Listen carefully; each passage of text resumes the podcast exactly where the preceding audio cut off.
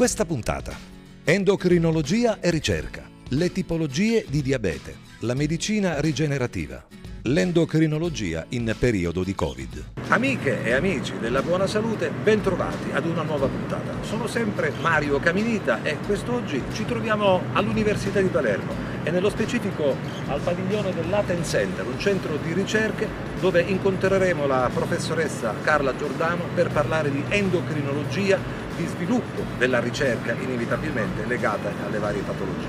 Seguitemi.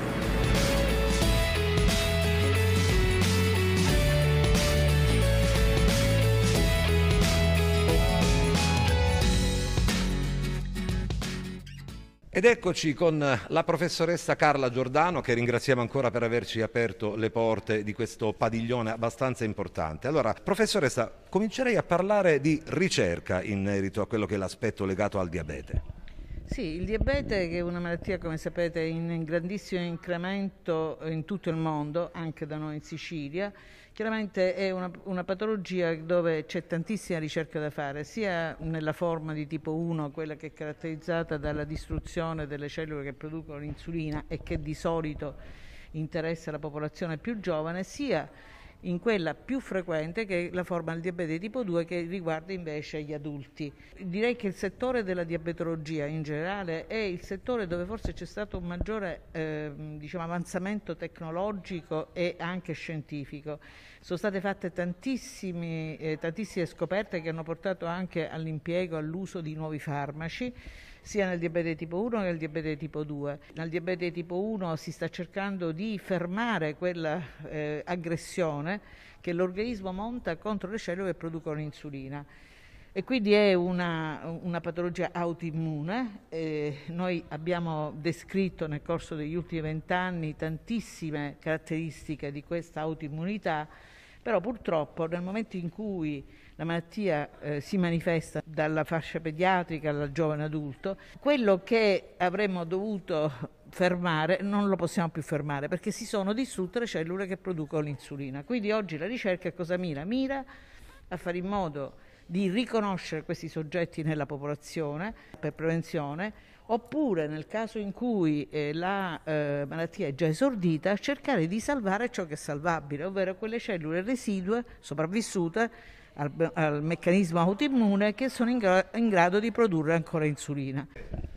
Potremmo dire che è un nemico silente il diabete eh, e che eh, appunto lei ci diceva che si deve cercare di individuarlo prima che si manifesti, ma quali sono oh, le prime avvisaglie? Beh, il diabete tipo 1, le avvisaglie quali sono? Urinare spesso, avere fame, eh, bere, bere moltissimo, dimagrire, questi sono i sintomi del bambino, dell'adolescente che di, dal giorno prima magari ha normali valori glicemici, il giorno dopo si ritrova con questo problema. Quindi cosa fare? Andare a fare, come li cerchiamo questi pazienti? E questo è il problema, cioè dove li troviamo? Nella popolazione generale costa troppo, perché noi ce l'abbiamo in verità la, eh, il mezzo, che sarebbe quello di andare a cercare gli anticorpi, gli autoanticorpi che il soggetto produce, perché nel momento in cui c'è l'esordio del diabete, gli autoanticorpi, ne conosciamo almeno 4-5, sono presenti. Però andarli a dosare nella popolazione generale costerebbe troppo. Quindi si è cercato nel corso di questi anni di fare queste ricerche nelle popolazioni a rischio quali sono le popolazioni a rischio? Per esempio in Italia abbiamo un, una regione che, dove il diabete di tipo 1 è molto molto frequente, che è la Sardegna. Non si conoscono i motivi precisi, però è un'isola dove ci sono molti casi di diabete di tipo 1, quindi è stato importantissimi studi condotti in Sardegna perché appunto c'era questa isola con tanti casi. E lì abbiamo capito che ci sono fattori anche di suscettibilità genetica, che non vuol dire che il diabete di tipo 1 è una malattia genetica, ma dove c'è una certa suscettibilità genetica che porta a questa reazione abnorme dell'organismo di distruggere le cellule che producono l'insulina. Però oggi come oggi, grazie all'avvento della medicina rigenerativa e quindi di studi che noi conduciamo anche qui a Palermo, anche mia, diciamo, nei nostri laboratori dove siamo, e cerchiamo di fare in modo che si riescano a creare delle cellule staminali che vanno a far sì che a sostituire, a produrre di nuovo nuove cellule beta che producono insulina. E qui c'è tantissima ricerca, diciamo, tutto il mondo è coinvolto in questo. Non ci sono risultati oggi al 100%, però è un processo tecnologico di grande speranza. Per esempio, una cosa anche che mi piace da dire, eh, anche noi fra poco conosceremo, eh, faremo un, uno studio clinico arruolando pazienti diabetici in modo tale da vedere di utilizzare un farmaco in modo da bloccare questa autoimmunità.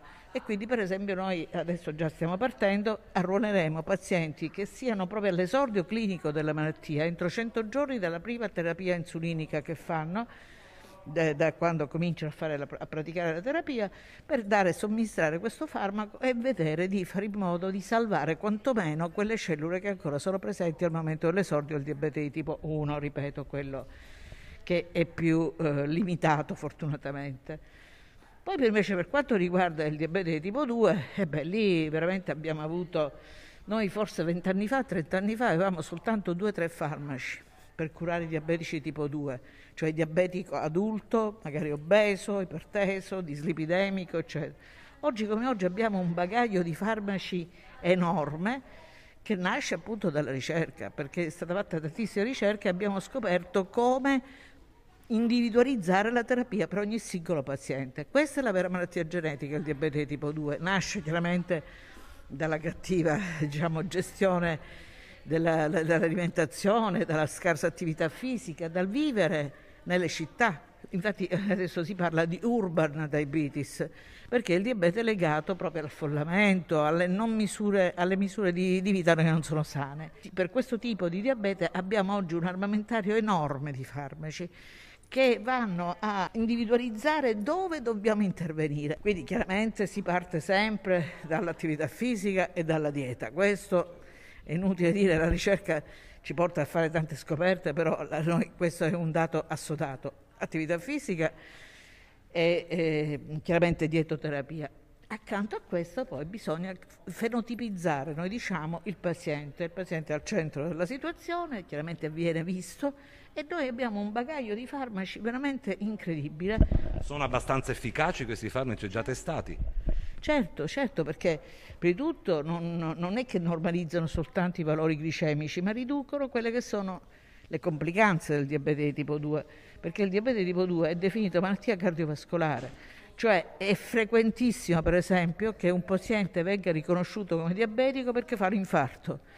Non sapeva di essere diabetico perché, come dicevamo poc'anzi, per il diabete di tipo 1, ma maggiormente per il diabete di tipo 2, e la, l'iperglicemia è subdola, non dà grandi... Ci sono soggetti che addirittura anche con glicemia molto alte non hanno alcuna sintomatologia, quindi quando c'è un evento precipitante, chiamasi un, una, un fatto infettivo, eh, chiamasi uno stress, quello che è, allora si manifesta il diabete. Ma, ma, spesso magari è già tardi. Ecco, magari è il momento in cui fa l'infarto, oppure va un ictus, ecco questo. E quindi sono tantissimi eh, i farmaci che nel frattempo sono, sono stati diciamo, utilizzati per curare ogni diabetico in maniera personale, con una terapia personalizzata. Ecco, io vorrei parlare adesso di quello che viene chiamato il piede diabetico, cioè un punto di riferimento anche abbastanza pericoloso, credo che sia uno degli ultimi stadi, tra l'altro, tristemente. Il piede diabetico è una complicanza del diabete di tipo 2 per lo più, rappresenta forse una delle ultime tappe della vita del, del paziente, perché? Perché chiaramente eh, il piede diabetico, l'ulcera del piede diabetico è diciamo, dovuta a diversi fattori, prima di tutto all'ischemia, cioè i vasi non apportano quella, quella quantità di ossigeno necessaria per la rigenerazione del tessuto. In più ci sono anche l'interessamento dei nervi periferici, per cui si perde la sensibilità, quindi il soggetto con il diabete cosa fa? Prende per esempio un, un chiodo, se lo conficca non sente dolore perché c'è la neuropatia che non gli fa sentire il dolore. Sì, è una forma, diciamo, una complicanza. E quindi che cosa succede? È facile che questo eh, terreno, si possa, cioè questa, questa condizione si infetti e quindi sepsi e la mancanza di ossigenazione, la mancanza di sensibilità, eccetera, determina questa tremenda complicanza. Chiaramente se il diabetico è ben compensato, il che significa che i suoi valori glicemici sono sotto controllo, è difficilissimo che possa avere una complicanza del genere. La sviluppa dopo anni e anni, ma sto parlando di 30-40 anni. Quindi non è, non è mh, mm, impossibile eh, diciamo, fare la prevenzione. Volevo chiedere, possiamo visitare eh, qualcuno dei laboratori? Andiamo.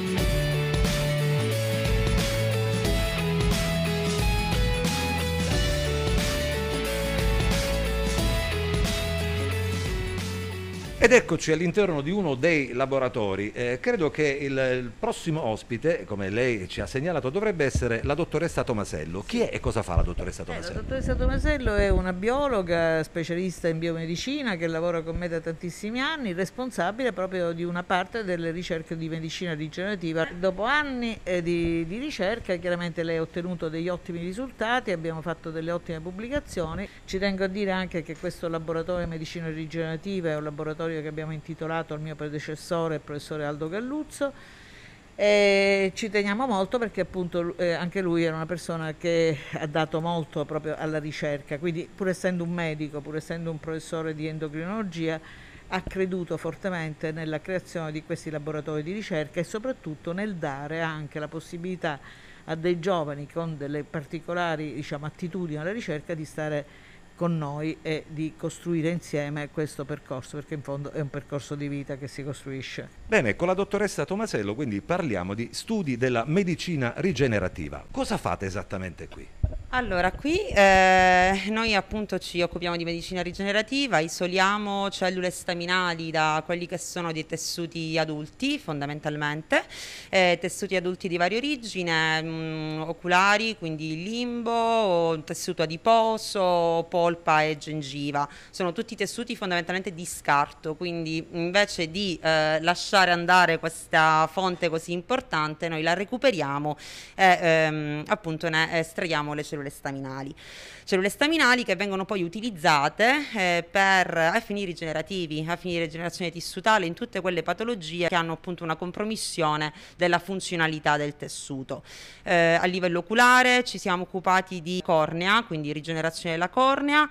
Eh, ultimamente mh, abbiamo appunto vinto un, un bando Mise ehm, la possibilità è quella di eh, da queste cellule staminali eh, estrarre invece il contenuto, diciamo così, della cellula proprio per evitare l'utilizzo della cellula stessa che mh, sappiamo avere qualche problema in, in Europa e in Italia per l'utilizzo reale come terapia cellulare, quindi estrapolando quello che è il contenuto invece poter mh, fornire proprio una, un liofilizzato, quindi poi come se fossero semplicemente delle mh, lacrime artificiali naturali e quindi poterle eh, dispensare a livello oculare e facilitare così la rigenerazione della, del tessuto danneggiato come un post trapianto in quelle patologie croniche che porterebbero poi invece a, a ipovisione fondamentalmente. La stessa tipologia insomma di approccio viene utilizzato per eh, patologie autoimmuni mm, dove abbiamo una eh, compromissione appunto del sistema immunitario quindi le cellule staminali sono qualcosa di meraviglioso perché hanno la capacità di inserire insegnare nuovamente nostro, al nostro organismo a eh, riconoscere il, il, nostro self, quindi non auto-attaccarsi e permettere quindi una, una terapia molto più, più semplice perché eh, andrebbe a eh, ri, risvegliare il, il corpo e quindi dire non attaccarmi, rispettami, ricordati che sono tuo e quindi non farmi del male. Questo diciamo è la base della stem cell educator therapy fondamentalmente. Intanto grazie alla dottoressa Tomasello sottolineerei l'importanza della ricerca, ovviamente non soltanto in campo medico, ma noi ci occupiamo di, di, salute e di medicina, per cui è importante sottolineare questi aspetti e essere grati veramente a, a queste persone, assolutamente dedite al miglioramento delle nostre vite. Adesso cambiamo zona per continuare a parlare di ciò che è legato all'endocrinologia.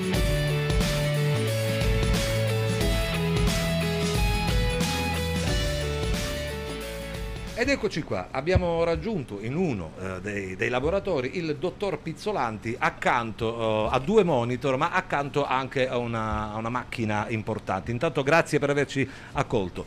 Parliamo di questo nodulo tiroideo e dei progressi fatti dalla ricerca aiutati anche dalla tecnologia. Certamente, noi siamo in grado ad esempio di poter mh, determinare la presenza di una mutazione particolare dell'oncogene BRAF ad esempio su un ago spirato tiroideo e siamo in grado, grazie ai progressi della biologia molecolare, di poter vedere una mutazione particolare, la mutazione V600E e questo ci dà delle informazioni importanti. Innanzitutto la presenza della mutazione eh, eh, da, ci dà con alta probabilità ehm, la, la, possibilità di pensare che il nodulo sia ovviamente di origine maligna e quindi indirizzare il paziente all'intervento chirurgico. Certamente la negatività non può escluderlo eh, perché la prevalenza nella nostra zona della positività a questa mutazione va dal 40 al 60% eh, e questo grazie appunto ai progressi della, della, delle tecnologie. Ecco, nel caso specifico questo è un uh, citofluor... questo è un citofluorimetro sorter, sì, con questo noi siamo in grado di analizzare diciamo, la composizione antigenica eh, superficiale delle, delle, cellule, ad esempio delle cellule della serie bianca, dei linfociti ad esempio, come pure siamo in grado di analizzare eh, la presenza di particolari antigeni su cellule di qualunque derivazione. E mh, con questa macchina siamo in grado di separare delle miscele complesse di cellule, cioè siamo in grado di separare cellula, le cellule di nostro interesse rispetto a tutte altre cellule, altre cellule che non, uh, che non esprimono gli antigeni di nostro interesse ad esempio. Grazie mille per questa delucidazione, non la disturbiamo più, buon lavoro, grazie professore.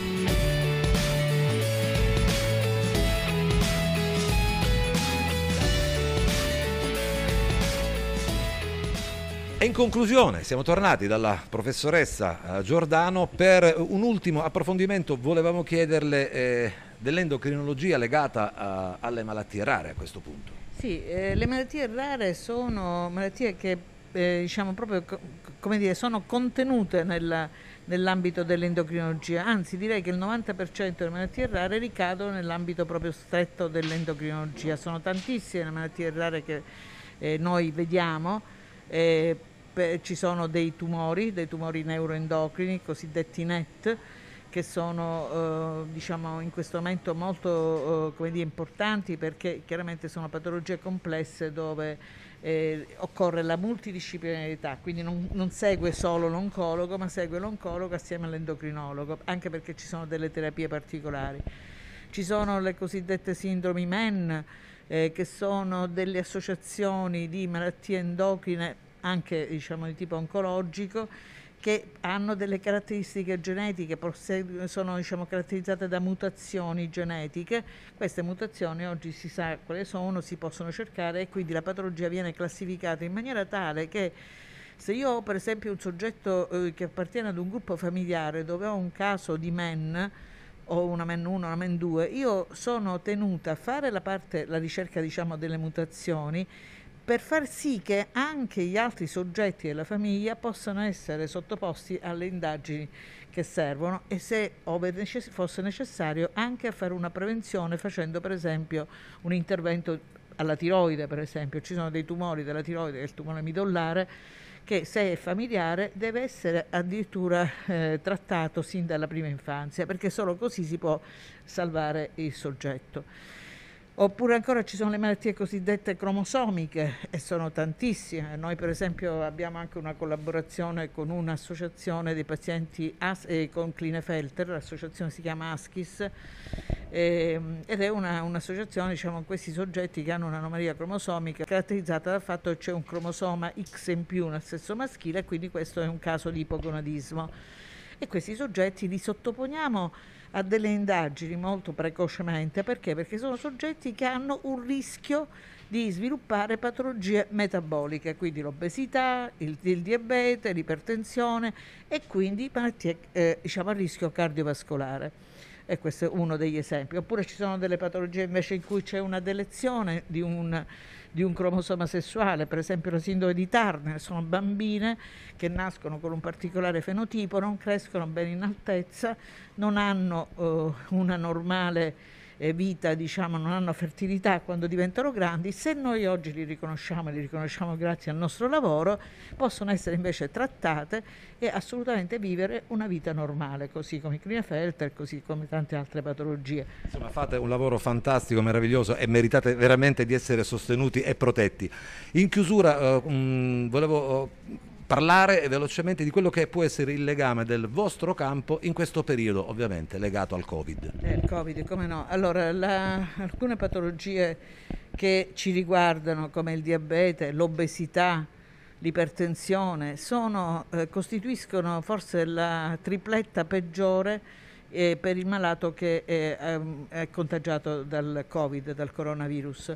Infatti abbiamo anche fatto recentemente uno studio con l'osservatorio epidemiologico dove dimostriamo l'alta mortalità in soggetti che hanno queste caratteristiche diciamo, metaboliche, eh, quali sono quelle del diabetico di tipo 2. E questo significa che stiamo facendo, conducendo anche a livello nazionale, anche come presidenti delle società regionali, una, eh, chiediamo che i presidenti per esempio con diabete possano far prima degli altri il vaccino perché chiaramente è una popolazione fra virgolette fragile.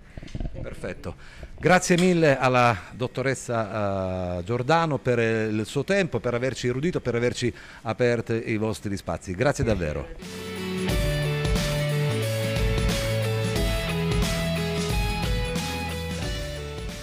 Siamo arrivati al termine anche di questa puntata, con la speranza di aver reso interessante eh, il percorso, come sempre con la buona salute, vi diamo appuntamento ad una prossima puntata. Ciao!